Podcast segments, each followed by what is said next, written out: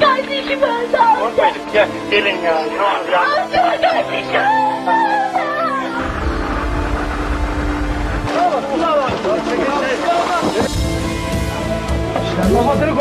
Babacığım.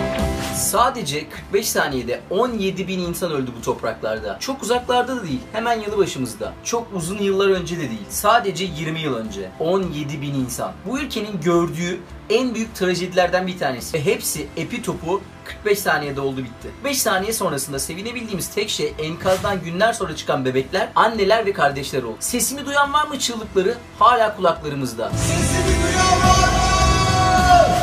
Çok çabuk unutuyoruz. Belki de bizim sorunumuz bu. Unutunca yok sayıyoruz tüm riskleri, tehlikeleri. O 45 saniyede anneler evlatlarının odalarında koşamadan farklı kirişlerin, farklı beton yığınlarının altında çaresizce ölümü beklediler. Bir düdük onların sesini duyurabilirdi. Bir su şişesi onların enkazda kendilerini bulacak olan ele bir hafta daha dayanmasına neden olabilirdi. Bir tatlı bisküvi keza enkazdaki mücadelesine fazladan 5 gün ekleyebilirdi insanlara. Ama bilmiyorlardı. Nereden bilsinlerdi ki? Peki biz? Biz de mi bilmiyoruz? Gördüklerimizden sonra, bizzat tanık olduklarımızdan sonra hala bilmiyor olabilir miyiz? Yataklarımızın altına evin her bir bireyi için ayrı bir su, bir düdük, bir el feneri, bir bisküvi, bir çantada saklamak ne kadar zor olabilir ki? Sadece bu çantanın hayatımızı nasıl kurtaracağını uzun uzun anlatmayacağım size. Anlatmak istediğim, görüp görebileceğimiz en korkunç felaketlerden bir tanesi bağıra bağıra geliyor.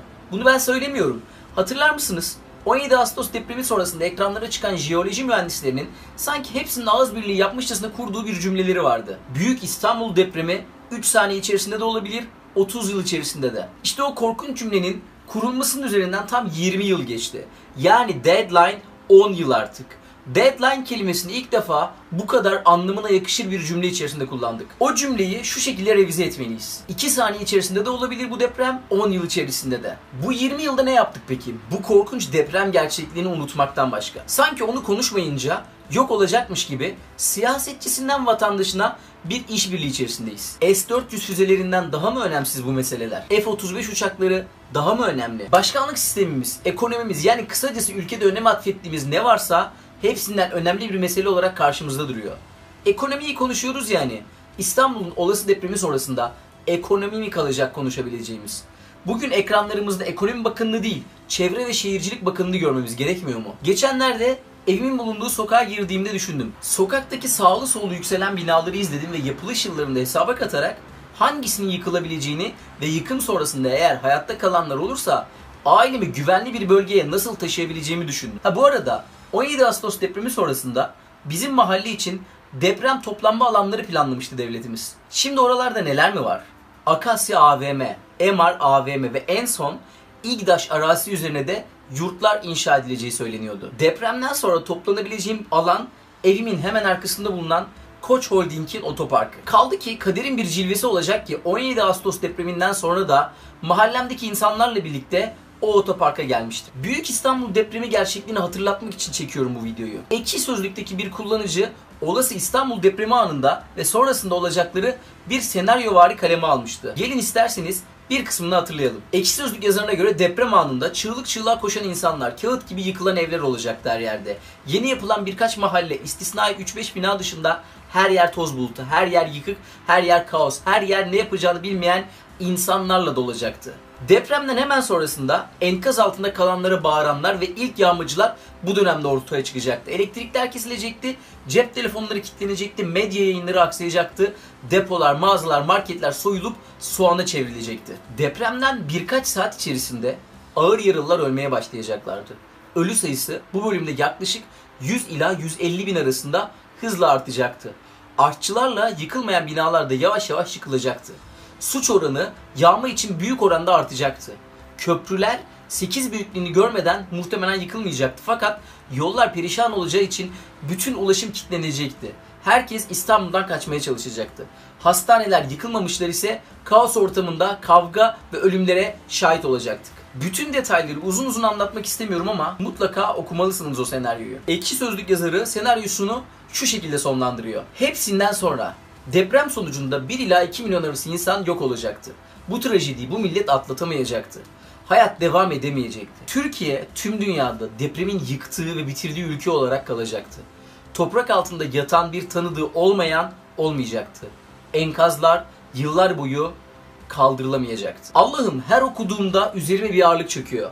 Ama bu gerçeklik karşısında beni her defasında tetikte tutan bir olası senaryo bu. Peki bu gerçeklikle ilgili neler yapabiliriz?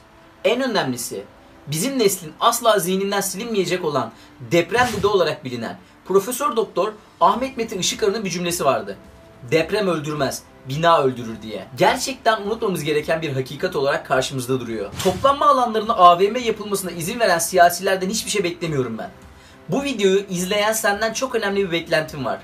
Birçok hayatın kurtarılmasına vesile olabilirsin. Bu zamana kadar bir sürü video paylaştın.